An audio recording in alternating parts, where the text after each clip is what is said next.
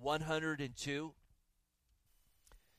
And today we're going to see the psalmist. As we see more than once in the Psalms, we're going to see the psalmist overwhelmed and afflicted with a great burden. And it seems that he's wrestling even with just his days coming to an end. It seems that there's a physical, mental, and spiritual affliction that's upon him. And wonderfully, we're going to see him bringing his lamentation before the Lord, pouring it out before God. And really, the first 11 verses or so are his lament before God. It's we, we, we get in this translation in New King James his complaint, but it's really more it's his contemplation, it's his burden, pouring it out before God Almighty. And there's a lot we'll glean from that. Praise God, we have a Lord that says, you know, come cast your cares upon me and come bring your lament before me and come and lay those burdens at my feet. And praise God, though, it doesn't stop there. It's not just a matter of laying down your burden, because if you just lay down your yoke and you don't take up the yoke of the Lord, you know what happens real quick? You pick your burden back up. Anyone ever do that before? And we're going to see him laying down his burden. And then coming to verse 12, we're going to see, in my opinion, the greatest words in the Bible, but you, O Lord. You know, we have all this stuff going on, but the Lord, or but you, O Lord. And we're going to see him turning to the greatness of God and going from a place of laying down his burden in despair to having his heart filled with hope and with relief as he looks to the Lord for strength and recounts the greatness of God and gets proper perspective on everything. And again, great instruction because we're going to have afflictions and burdens and trials and tribulations. He mentions the day of trouble here. There's days of trouble, are there not? Seasons of trouble. Again, he uses the word afflicted and overwhelmed, and yet, but you, O Lord. And I titled the message this morning, But You, O Lord. Let's, we got a lot of verses here this morning, and I'm not going to read the, the full text together. We'll make our way down. Uh, this psalm has an introduction, and we'll start there and then begin to go through this. And I pray we leave here encouraged and even more equipped and with a greater knowledge of our awesome God and the great love He has for us and the call He has to us to lay these burdens before Him, to bring our emotions and feelings, but then the instruction then to turn to Him and to take those emotions and feelings and filter them through the truth of God Almighty. Notice the the introduction or the title here in Psalm 102. It says, A prayer of the afflicted when he is overwhelmed and pours out his complaint before the Lord. Now, the word afflicted here means one that's humbled, one that's lowly, one that's needy, one that is poor spirit. They're in a great place of want. They're recognizing that, you know, in their affliction, their, their, the, the, the affliction is so great for them, it has put them in a place of recognizing they need help outside of themselves. There's not an arrogance or a pride here of, you know, I'm going to handle it or take it upon myself. They've come to a place of brokenness. The word overwhelmed here it means to to to fail or to faint. It means to be feeble, swoon. It means to be covered with darkness. And I think of the picture of, you know, at a, a, a wave coming in and just consuming you, you know, or even as it's coming in, the shadow of it, you know, at casting down upon you and just knocking you off of your feet, knocking you down. And the psalmist is in that place, you know, in the midst of his heart. Have you ever been there before? Maybe you're there this morning. Uh, there's sometimes we read these psalms and boy, I'm in that place right now. Sometimes we read them and we say, that's where I was. And sometimes we read them and we need to take note because it might be where we are tomorrow. And so it's instruction for all of us this morning, no matter where we are practically and internally in our lives.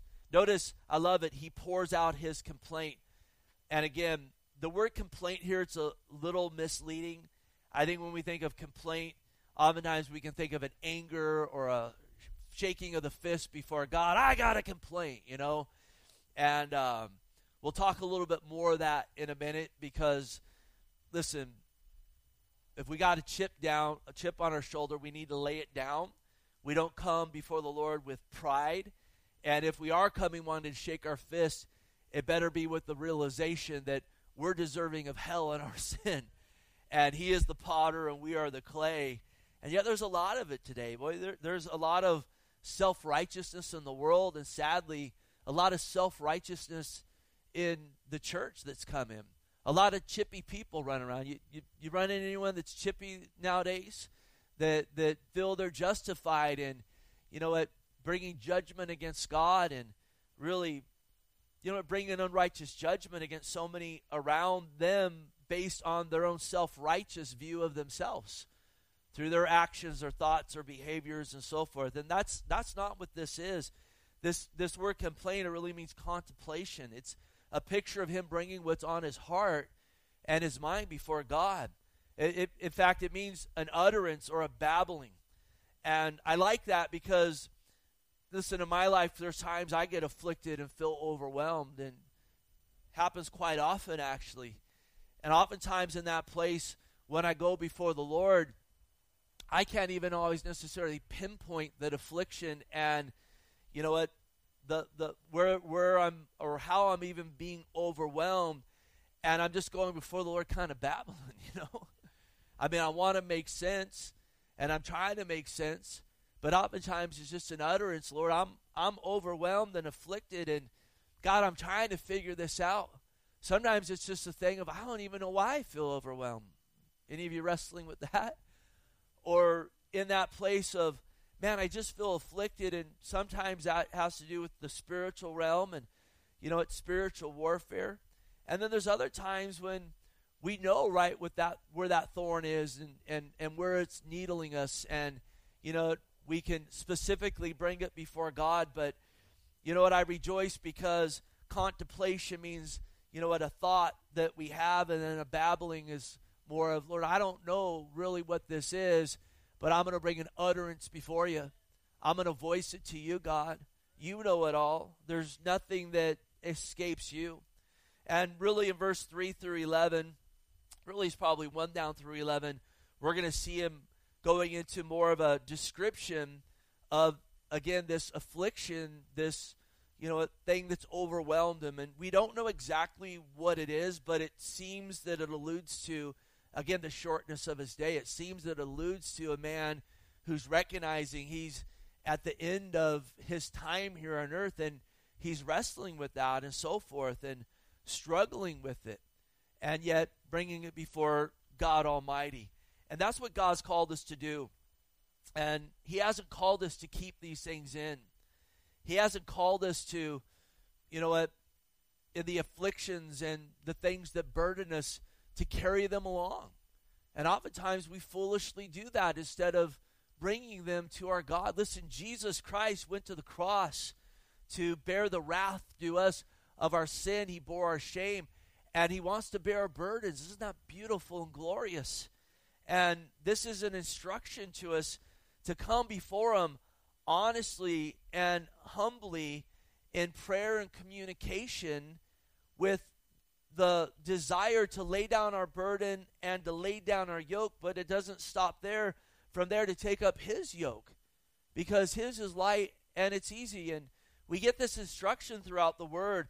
You know, I think of Matthew 11 28, where the Lord said, Come to me, all you who labor and heavy laden, and I'll give you rest. That's instruction we want to be walking in on a continual basis. I love it. He says next, Take my yoke upon you and learn from me. For I'm gentle and lowly in heart. You'll find rest for your souls. Do you need rest for your soul this morning? Let's go to the Lord for that. And beautifully, it's not just available on Sunday mornings when we gather together and have church, but it's ongoing. And beautifully, we have a God that's so awesome and so mighty. He says, Cast all your cares upon me. And He doesn't just say that, you know, to myself and to you, but He's saying it again to the totality of the body of Christ. Bring them all before me. And hear this this morning God doesn't need super saints to intercede and help him to bear the load. He's God Almighty. And he's saying, Bring it all before me. First Peter 5 6 Humble yourself under the mighty hand of God, that he may exalt you in due time. Notice, casting all your care upon him, for he cares about you. Know that this morning, Saint. The Lord cares about you. He's concerned with all of the burden, not just the big burdens, but all of it. All the big things, all the little things. And he's saying, Bring it all before me. And we see the psalmist doing that here, setting an example and a teaching for us of how to go about this practically here in this psalm. And then I love Psalm 55 22. And we see these types of verses throughout the totality of Scripture. Again, cast your burden on the Lord. And notice, and he shall sustain you. How many times when we get burdens on us like this and these afflictions and we feel overwhelmed by them, we don't feel like that we can continue on. We don't feel like we can be sustained. And listen, oftentimes outside of the Lord, people can't continue on. But we can do all things through Christ Jesus who strengthens us.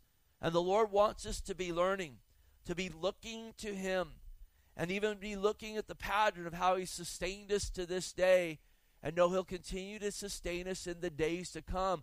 But it is absolutely necess- necessary that we are casting our cares upon Him, that we're looking to the Lord, that absolutely we are remembering in all things this is what's going on, this what looks like it's forecast to come next, and so forth. But you, O Lord, but you, O Lord.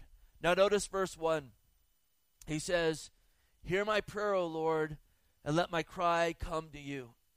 And notice how this starts. It starts with the word hear. You got to know this morning, and we can see this throughout Scripture. There's some prayers that God does not hear. Do you know that? God does not hear the prayer of the wicked. God does not hear the prayer of the husband who's harsh towards his wife. We read that in the epistles. God does not hear the prayer of the proud. God does not hear the prayer of the person who comes in judgment of God, shaking their fist at God and trying to villainize the Lord. And again, there's a lot of people that do that outside of the body of Christ. And there's a lot of bitter Christians running around the world today. The Lord knows their heart, whether they know Him or not. I don't know how you can know Him and continue in such a heart attitude if you really know and understand the gospel that we've transgressed God's law over and over and over again. That God is true and I'm a liar and I'm going to come shake my fist at God when I deserve to go to hell. And yet, a lot of people take that mindset on. Again, a lot of folks villainize God. You know where that comes from? It comes from the fall in the garden when Satan did what? He villainized God. And whenever you're in that place where you're villainizing God or you're angry at God or you got a chip against God, you need to know that's not coming from the Holy Spirit. That's coming from the enemy of your soul. The one who said to Adam, Did God really say you'll die if you eat of that tree? God knows the day you eat of it, you'll be like God. Dun, dun, dun. God's the bad guy. And you might say, but Steve, you don't know my situation. You don't know what I'm going through. Listen, I guarantee you, people are going through similar things all around the world. And I'll tell you this Jesus went through, went, went through something far worse than any of it on the cross of Calvary, not just through the beating at the hand of man, but the wrath of God Almighty due me and you upon himself. God does not hear the cries of the proud, but he hears the prayers of the humble. And this psalmist is overwhelmed and afflicted, and yet he says, Hear my prayer, O Lord. And he's coming with humility. Look at this is illustrated so clear in Luke 18 9 as Jesus gave an account of a Pharisee and a tax collector who were in opposite places in their hearts. Notice it says here, and he or Jesus spoke this parable to some who trusted in themselves that they were righteous and despised others. Again, I think that's a commentary on much of our culture today.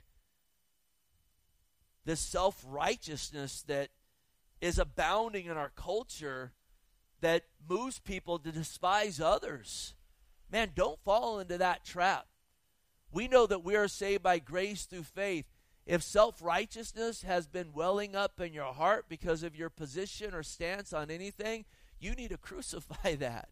Yes, we want to stand in truth, represent the truth, but we want to represent the truth of Jesus Christ and point people to the righteousness of Jesus Christ because through that we'll have love for others, even our sworn enemies, versus despising others. And if you're growing in despising others, it is almost always rooted in self righteousness versus recognizing I've been forgiven a lifetime of debt. Who am I to despise anybody? But the Lord spoke this parable concerning such. He says, Two men went up to the temple to pray, one a Pharisee and the other a tax collector. The Pharisee stood and prayed thus, notice here, with himself. He'll say God next, but God is not hearing this prayer. He takes note of it, he knows what's being prayed here, but this guy prayed to himself. He's full of self righteousness. His God really is himself. And this is the religious guy in the in the account here. The Pharisee stood and prayed thus within himself God, I thank you that I'm not like other men, extortioners, unjust, adulterers, or even as this tax collector. Again, the tax collectors were considered traitors by the Jews. These were other Jews that had joined up with the Romans to collect tax from Jews. And oftentimes they would do that in an unrighteous way because they would tax for Rome and then they would put a little extra tax for themselves. He says, I fast twice a week. I give tithes of all that I possess. And then notice verse 13 the tax collector standing afar off would not so much as raise his eyes to heaven, but beat his breast, saying, God, be merciful to me, a sinner. He recognized, You're God, you're holy, I'm a sinner. Who am I to bring a charge against God when in my sin I'm under condemnation. I want to cry out for mercy. Don't give me what I deserve, God. I need your mercy. You know, you can say this is a really a sinner's prayer. Oh, lead them in the sinner's prayer. I, I don't read a sinner's prayer in the scripture, but I read about guys like this. I read about the thief on the cross who's just crying out, yielded to Christ, Save me, Lord, save me. I'm a sinner and you're holy. Meet me where I'm at. And notice what Jesus says in verse 14. I tell you, this man went down to his house justified rather than the other. For everyone who exalts himself will be humbled, and he who humbles himself will be exalted. And when you're going through afflictions in life, when you're being overwhelmed by things, do not exalt yourself to the position of trying to bring accusation against God Almighty, but humble yourself and recognize the fact that you got breath in your lungs and Christ went to the cross to save you should cause you to have your knees buckle and to bring sense to the situation that we are but dust and he's God Almighty, but even all the more rejoice that God says, Bring that affliction and bring what overwhelms you to myself.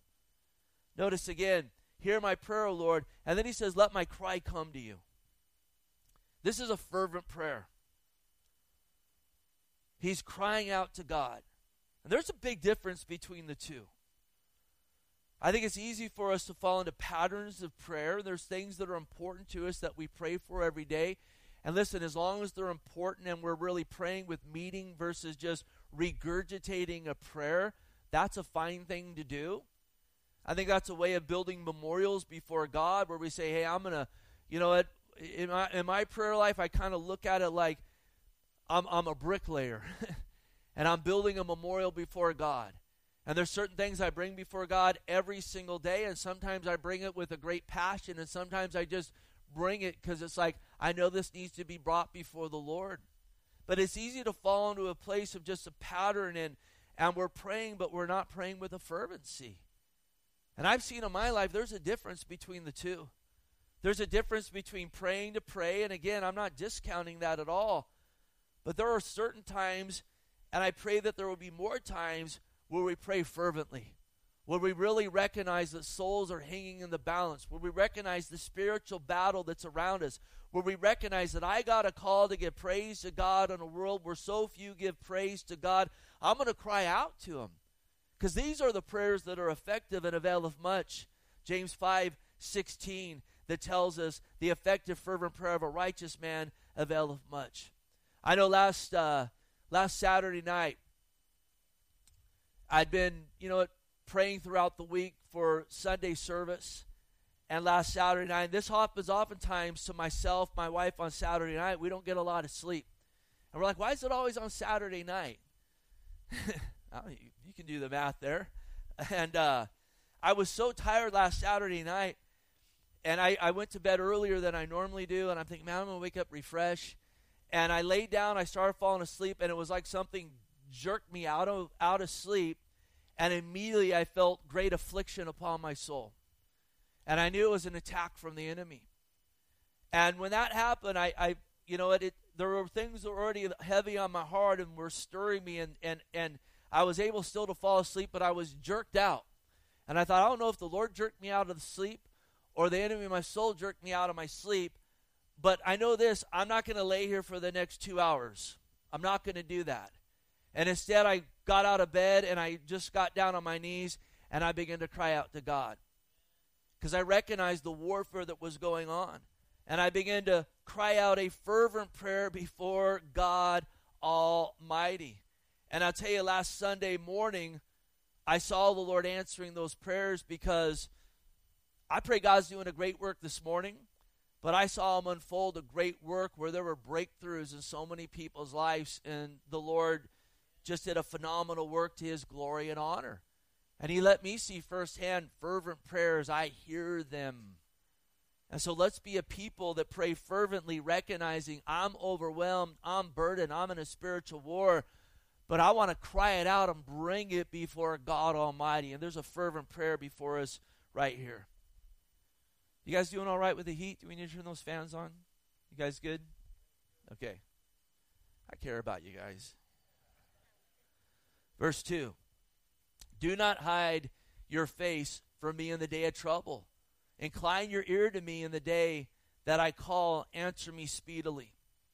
Now, there's a truth there. Listen, the psalmist feels like God's face is hidden from him, but God's face is never hidden from his sheep, from his sons and daughters. Listen, there's times when we feel that way because we're short sighted. At times it can seem that way because God has us in a desert place, but hear this He works in the desert, He works in the fire, and He works in the flood. Sometimes it can feel that way because though we're in the light in Christ, we can be found instead walking in darkness. But the truth is, the Lord absolutely, absolutely shines his face upon his people, and his hands are extended. And beautifully, we'll see as the psalmist lays this out his short sightedness is corrected as he begins to remember, but you, O Lord, and his eyes are open to the fact that, yes, God indeed has his eyes on his people. Do not hide your face from me in the day of trouble. And each day has its own trouble, does it not? It does, even when you're like, oh, what a great day. That, that day had some trouble. You, we're just ignorant. And sometimes ignorance, I guess, is a wonderful thing. But there's also days of trouble, are there not? Seasons of trouble. I'd say the last year and a half has been a season of trouble. And I know a lot of people are saying, when's the season gonna tr- of trouble going to come to an end? When's it going to stop? When are we going to go back to normal? I hate to burst your bubble this morning, but probably never. We're probably never going back to that. And that's something that shouldn't overwhelm you or afflict you because we're not going back to that, but we're moving forward in the Lord Jesus Christ. We absolutely are. And I'll tell you, in the midst of all of this, especially even over the last half a year, there's been more than one time I've gone to a store or a place and it will say, you know, an office closed due to a labor shortage. But that's never the case with God Almighty. He's always saying, I'm open. I'm, I'm open for business, for worship. I'm open to intercede. I'm open. Bring your burdens and cast them before me. Isn't that good news this morning? Bring it all before Him.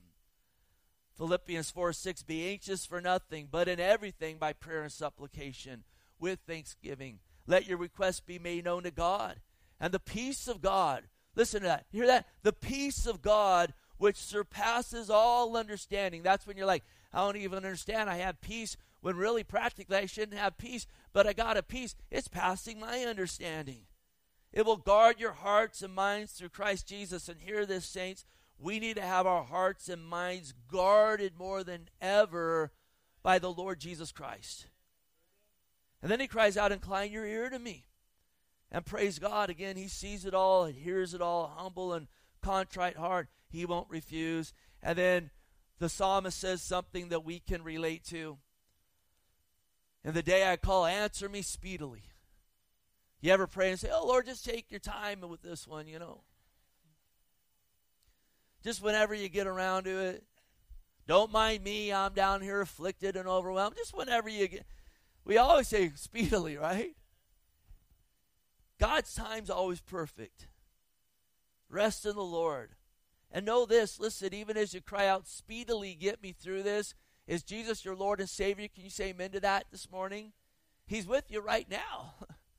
He's with you in the midst of the fire and in the flood. Now, notice 3 down through 11. We'll take a verse at a time, and I don't want to spend a whole lot of time in this because I want to get to the but you, O Lord. And we got like 28 verses here or so. But verse 3, again, he begins to pour out his lament. For my days are consumed like smoke, and my bones are burned like a hearth. This is him saying, My days are like consumed like smoke. It's the picture of a vapor, it's the vip- picture of a shadow. He's saying, My days are flying up. They're just being consumed like smoke. They're just going so fast. And notice the word consume there. They're just getting eaten up. And boy, when man sinned in the garden and God said, The day you eat of it, you're going to die, he was saying, Listen, your time's going to be short and your days are just going to be eaten up. And the psalmist is wrestling with it. And he builds on this. He says, My bones are burned like a hearth. There's more than one time in the Word of God, especially in the Old Testament, where an expression like this is used, where I'm feeling it in my bones. I can relate to that. There's been times I've gone through things and you just feel it to the core of your person, right? Right down in the depths, deep down. And this is what he's expressing here. Burn like a hearth. And you think about a hearth over a over a, over a, a fireplace that it has the markings of fire that's been there.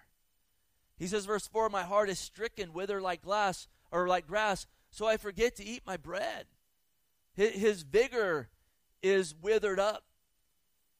And again, this burden is so heavy on him, he's forgetting to eat, and he's probably forgetting to eat because he doesn't have an appetite.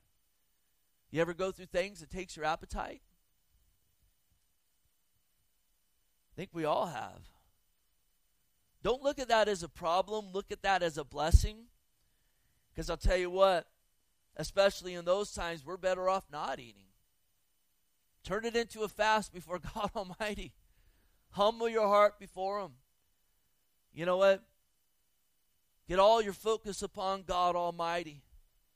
Verse 5, he says, Because of the sound of my groanings, my bones cling to my skin.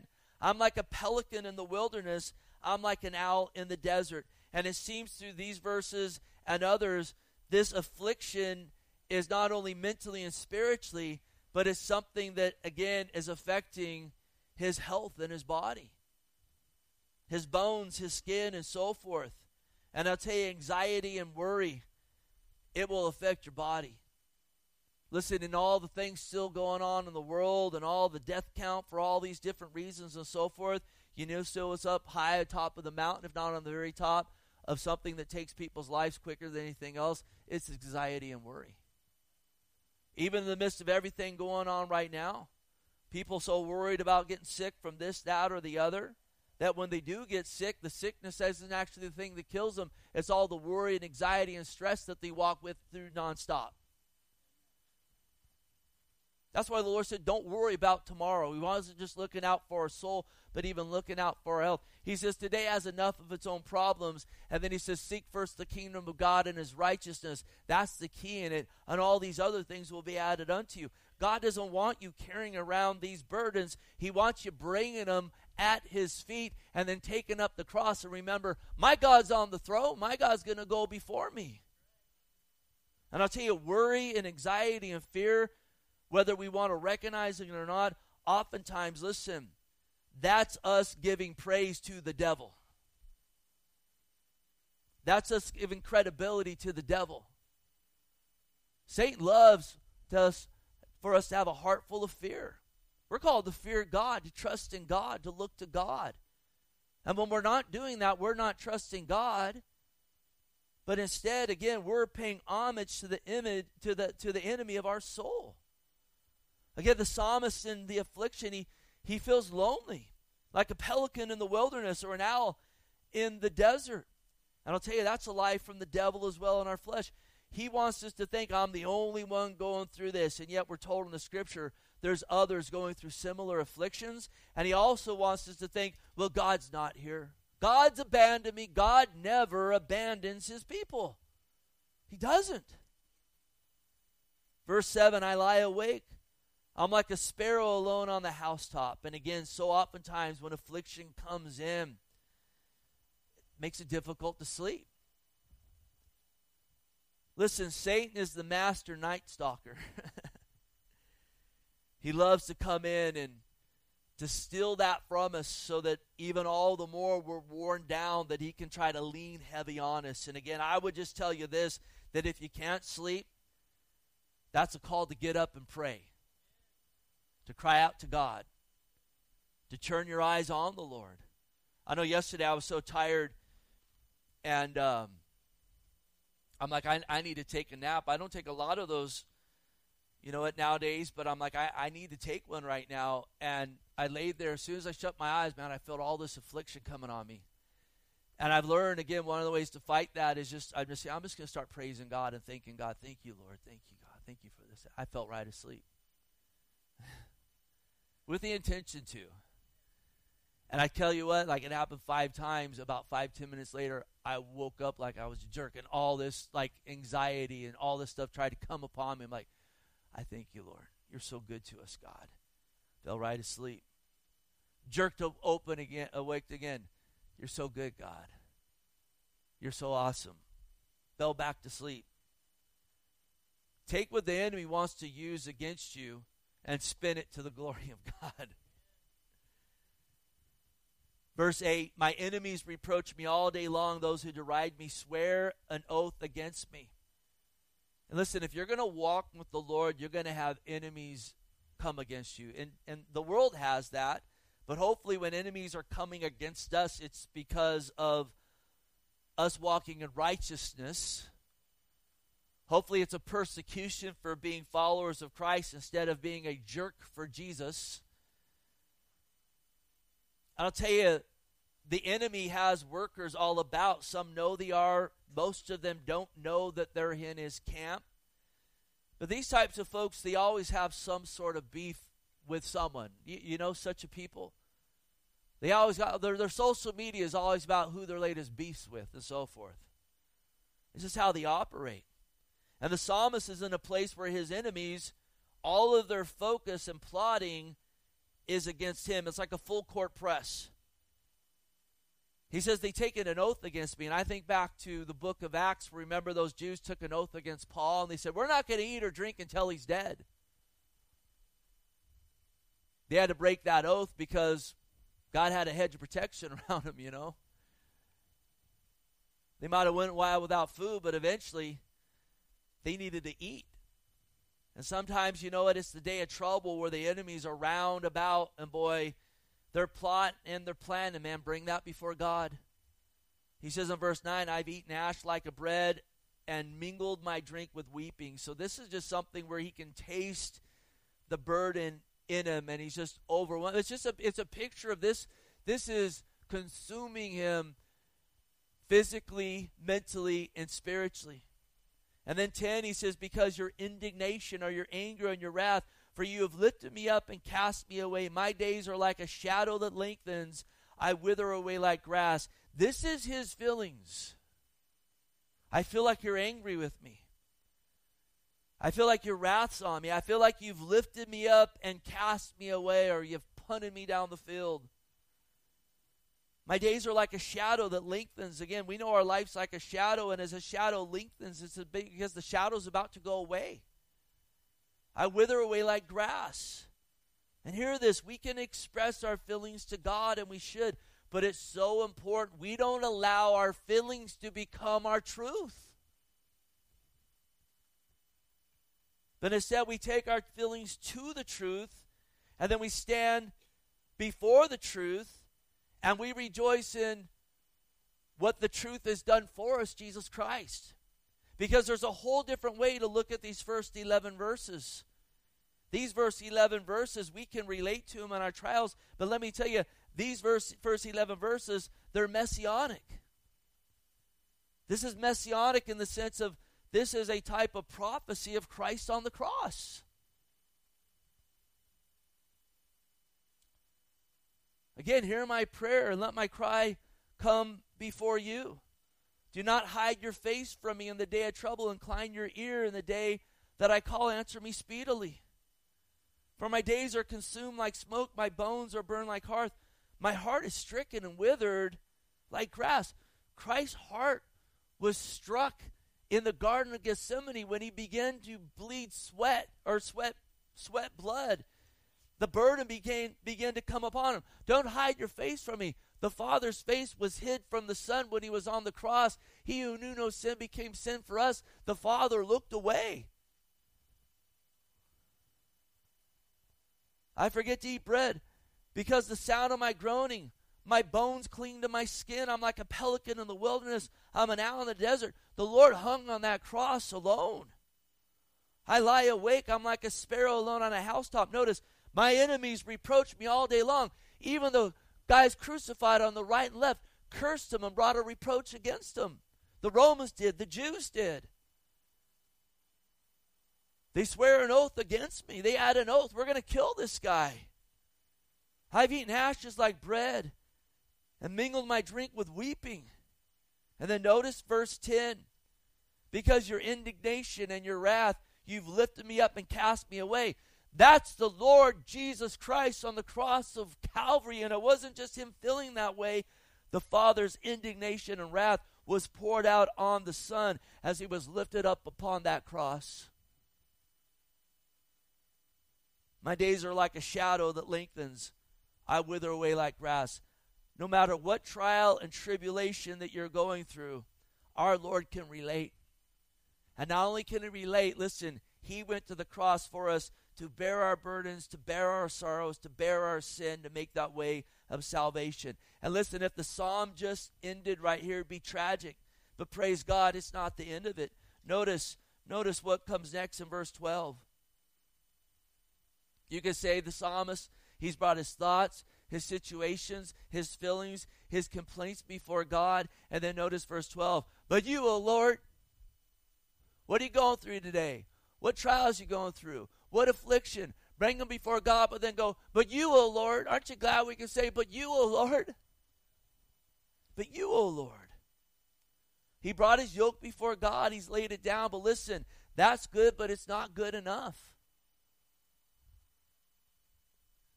Yes, we want to empty that out and bring it before God, but we want those hands to be filled with something better or something worse may come along and get in those hands. It's like the devil cast out of a house and it gets cleaned up, and then nothing comes to live in that house, and that spirit goes and gets seven dirty uh, spirits worse than them, and they come and it's worse than it was before. We want to lay our burdens down, but listen, we want to lay those burdens down so our hands are free to do what? To take up our cross to follow the Lord. To lay down our yoke, to take up the Lord's yoke.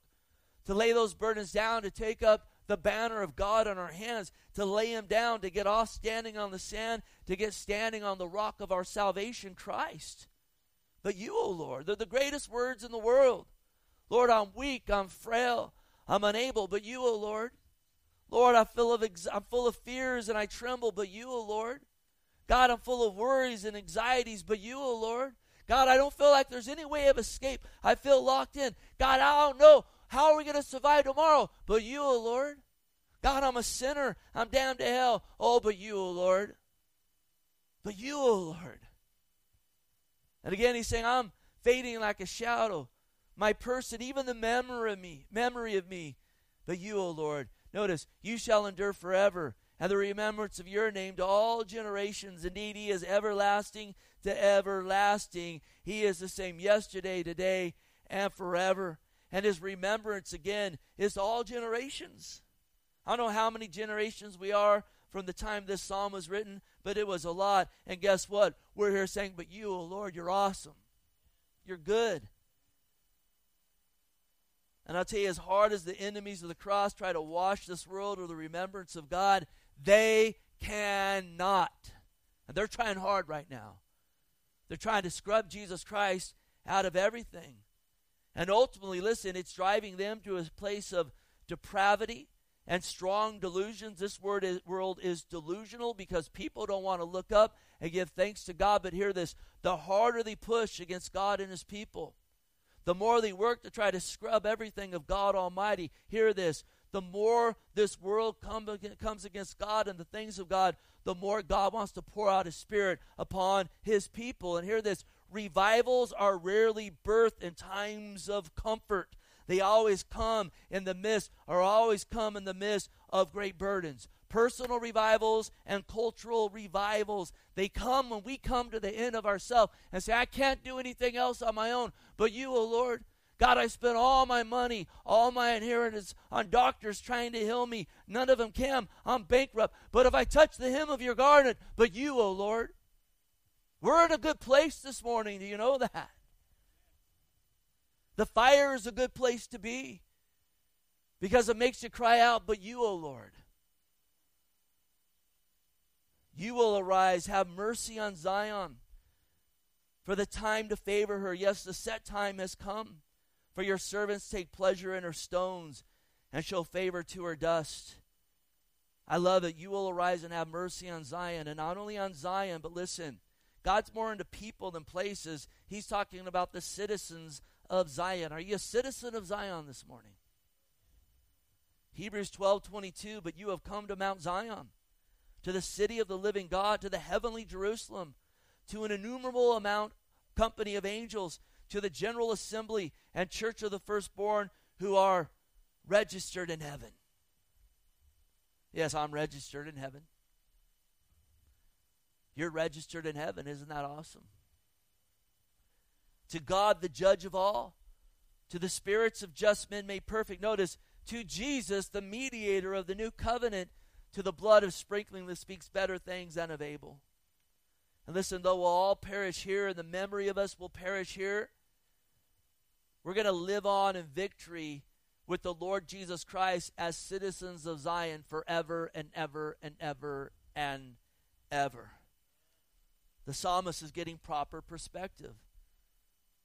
For the time of favor, yes, the set time has come. And listen, in Christ, we have his favor at every turn and every moment, even when it's like bad things are happening. But God works all things for good. and I love it. Your servants take pleasure in her stones and show favor to her dust. When the Lord would tell the disciples to shake the dust off their feet, the Jews knew what that was. And he said, Go to this place and share the Lord the gospel, and if they don't receive it, shake it off. The Jews considered the dust of Gentile nations to be a cursed thing. They're under the curse of God. And when they would shake that dust off, they were saying, You are like unbelieving Gentiles, and you're cursed by God. And so when he says here, your servants take pleasure in her stones and show favor to her dust, they understood what that meant. It was more than just the dust and the stones, it was rejoicing what God had done, what God is doing, and what God's going to do. It's rejoicing that the temple sat on those stones, that Christ died on those stones, that one of those stones was rolled away, it's rejoicing more so in the chief cornerstone, the Lord Jesus Christ. It's like I got all of my anguish, all of my burdens, all my anxieties. I'm going to lay them down, but then I'm going to rejoice in the cornerstone, the Lord Jesus Christ. For my life is on the stone, it's on the rock. And hear this the storms are coming, whether you're on the sand or whether you're on the rock. Do you know that? If you got saved and the guy said, Come to Jesus, and you'll get you'll be in the front of every line. You'll get every perk, every benefit. you'll get a little mansion like me. They were lying to you. If God wants to bless you with those things, glory to God, amen. But listen, he said the storm comes on the sand and on the rock, but the house built on the sand, it falls and it's a great fall. Most of this world's built on the sand, but the house built on the rock, the storm's going to come and beat on that house, but it will stand because it's a house built on the rock of Jesus Christ. Verse 15 So the nations shall fear the name of the Lord, and the kings of the earth your glory. For the Lord shall build up Zion, and notice, shall appear in his glory. Dudes get an eternal perspective now. Listen, all these enemies of God, they don't fear God now, but the day's coming when they're going to fear the name of the Lord. All the kings of the earth are going to fear God and give God glory. We looked at a little bit of this last week or Wednesday night, Revelation 6, that sixth seal. The kings of the earth, the great men, the rich men, the commanders, the mighty men, every slave, every free man hid themselves in the caves of the rocks of the mountain, said to the mountains and rocks, Fall on us and hide us from the face of him who sits on the throne, from the wrath of the wrath of the Lamb, for the great day of his wrath has come, and who's able to stand? And he has built up Zion on earth, but more so, he's built a heavenly army in Zion, and he shall appear really soon. Behold, the Lord comes with ten thousands of his saints to ex- execute judgment on all. Book it, write it down. It's happening and it's going to happen. The Lord shall appear in his glory. Keep that before you. I feel anxiety. I feel worry. How am I going to have my next meal? How am I going to provide? What's going to happen? God's going to appear in his glory and he's going to go before you. Verse 17, he shall regard the prayer of the destitute and shall not despise their, prayer, their prayer. Listen, the psalmist, he's, he's getting his feelings checked now with the truth of God's word. Again, God's opposed to the proud but gives grace to the humble. I'm humbling my heart before God, and he's hearing my prayer. Verse 18, this will, will be written for the generation to come, that the people yet to, yet to be created may praise God. Listen, that's a prophecy being fulfilled right now. We weren't around when this was written. And here we are. Here we are all these years later, some 2,500, 3,000 years later. That was written. It wasn't just written for them, it was written for us. And here we are. We weren't created. Now we're created. Now we're out here doing what? Praising God. God's word is true. And there's been no book that has had you know what, an effort to try to destroy it like the Word of God. There's Bible book burnings to this day. Let me tell you, I'll give you a quick insight about Afghanistan. In the Obama administration, there were mission groups that were sending Bibles to soldiers to distribute them amongst the Afghanistan people. And our commander in chief at times said that can't happen. Do not give these people Bibles because it will end up badly. They're Muslims, don't give them the Bible.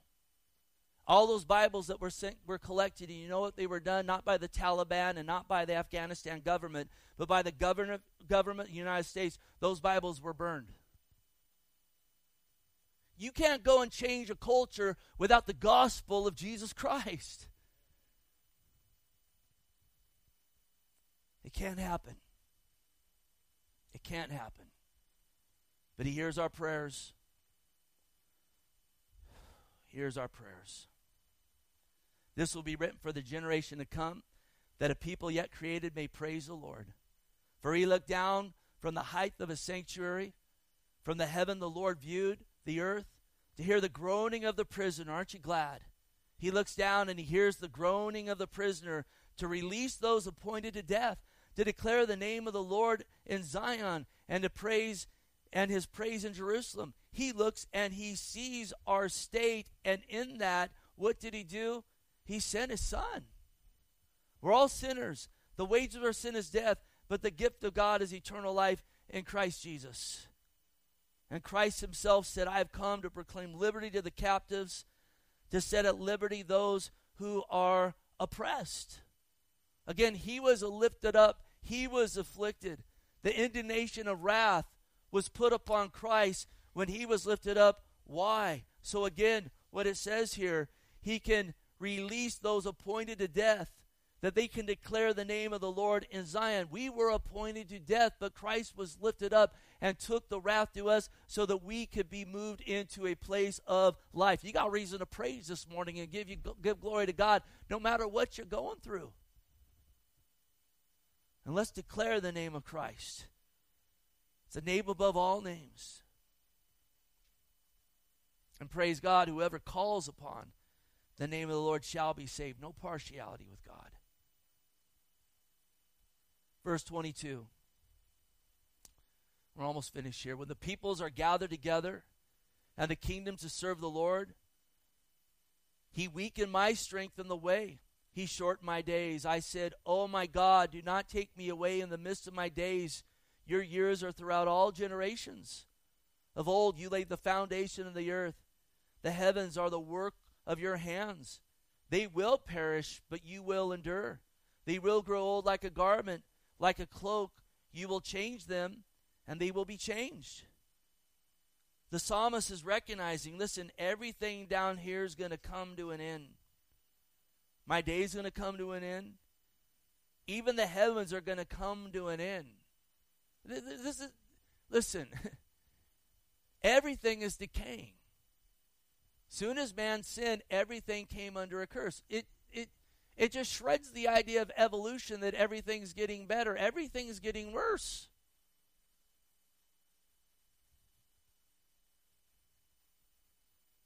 You buy a new house and it begins falling apart.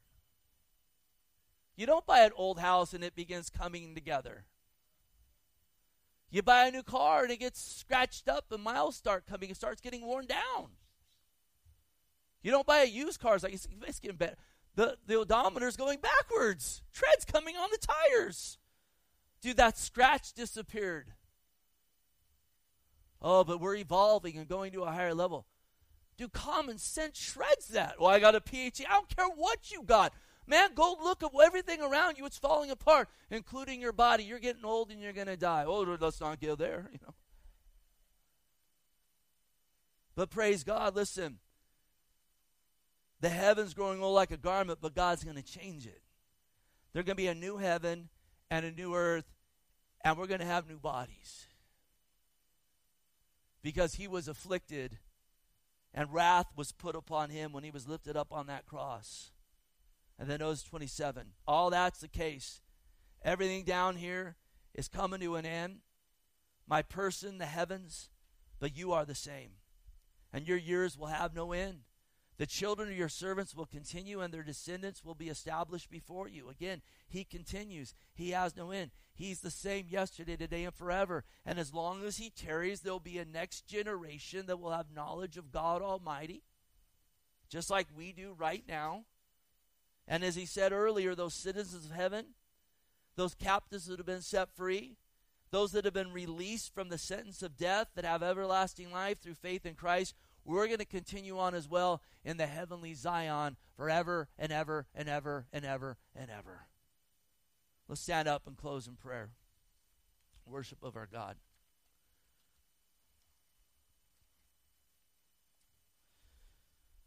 Oh Lord, we praise you and give you thanks today, God. Lord, it is true. Lord, there's afflictions in this life. There's burdens. There's times when we feel overwhelmed. And I, I thank you, God, that I thank you that, Lord, you're sensitive to those things. I thank you, God, that you don't just say, suck it up, but you say, bring it to me, son. Bring it to me, daughter. Come and lay it at my feet. Cast it on me, all of it the small, the big, the medium, all of it. Cast it upon me. Oh, Lord, let us do that. Let us not just do that, God, at the height, but let us do that, God, when there's molehills well, let us bring it all before you, God. But Lord, let us dare not shake our fist at you. Let us have proper perspective. And in all of it, in all of it, Lord, in every news report, Lord, at every turn where someone's trying to fearmonger to pad their own pocket, which is the bulk of what's going on, and the midst, God, of Satan whispering in our ears, How are you going to survive? How are you going to get through? In the midst of all these sayings, Lord, let us remember, but you, O Lord. The Lord, that's how.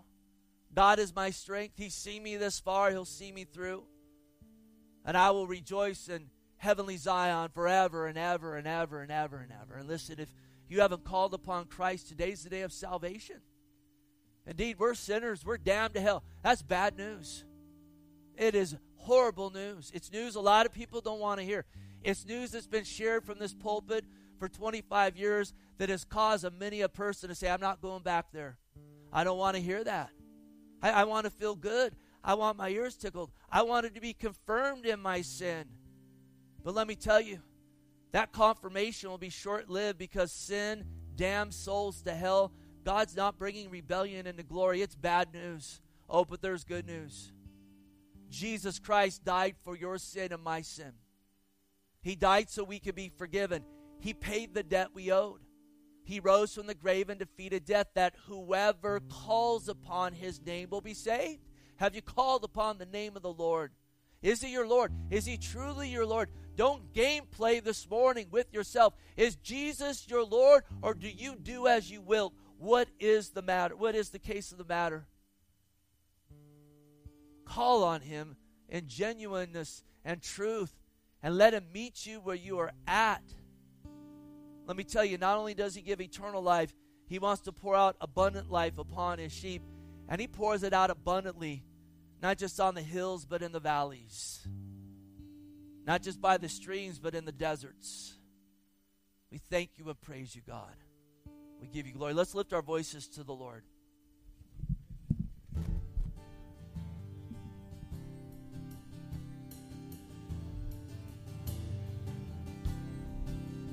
Father God, my Lord, my Master, come and take control. Now my heart beats to serve the only Master of my soul. So I'll sing of your mercy and sing of your wondrous ways, and I'll sing of how you redeemed me. Yet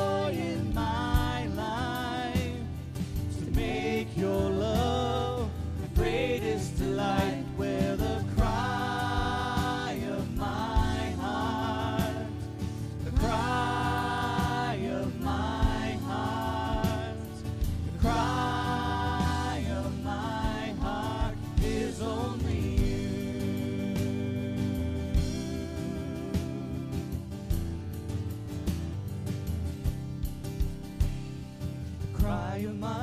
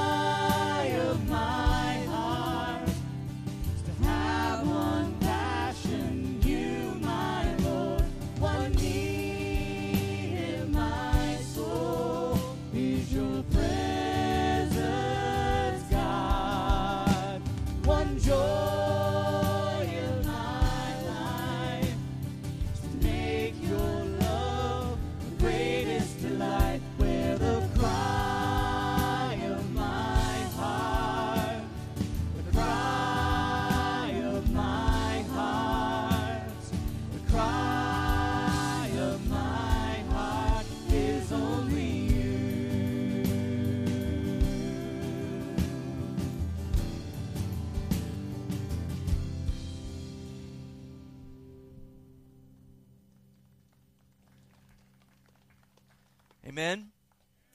Well, God bless you today. I just encourage you to, you know, fellowship, encourage one another, and just pray you have a wonderful day in the Lord Jesus Christ. God bless you.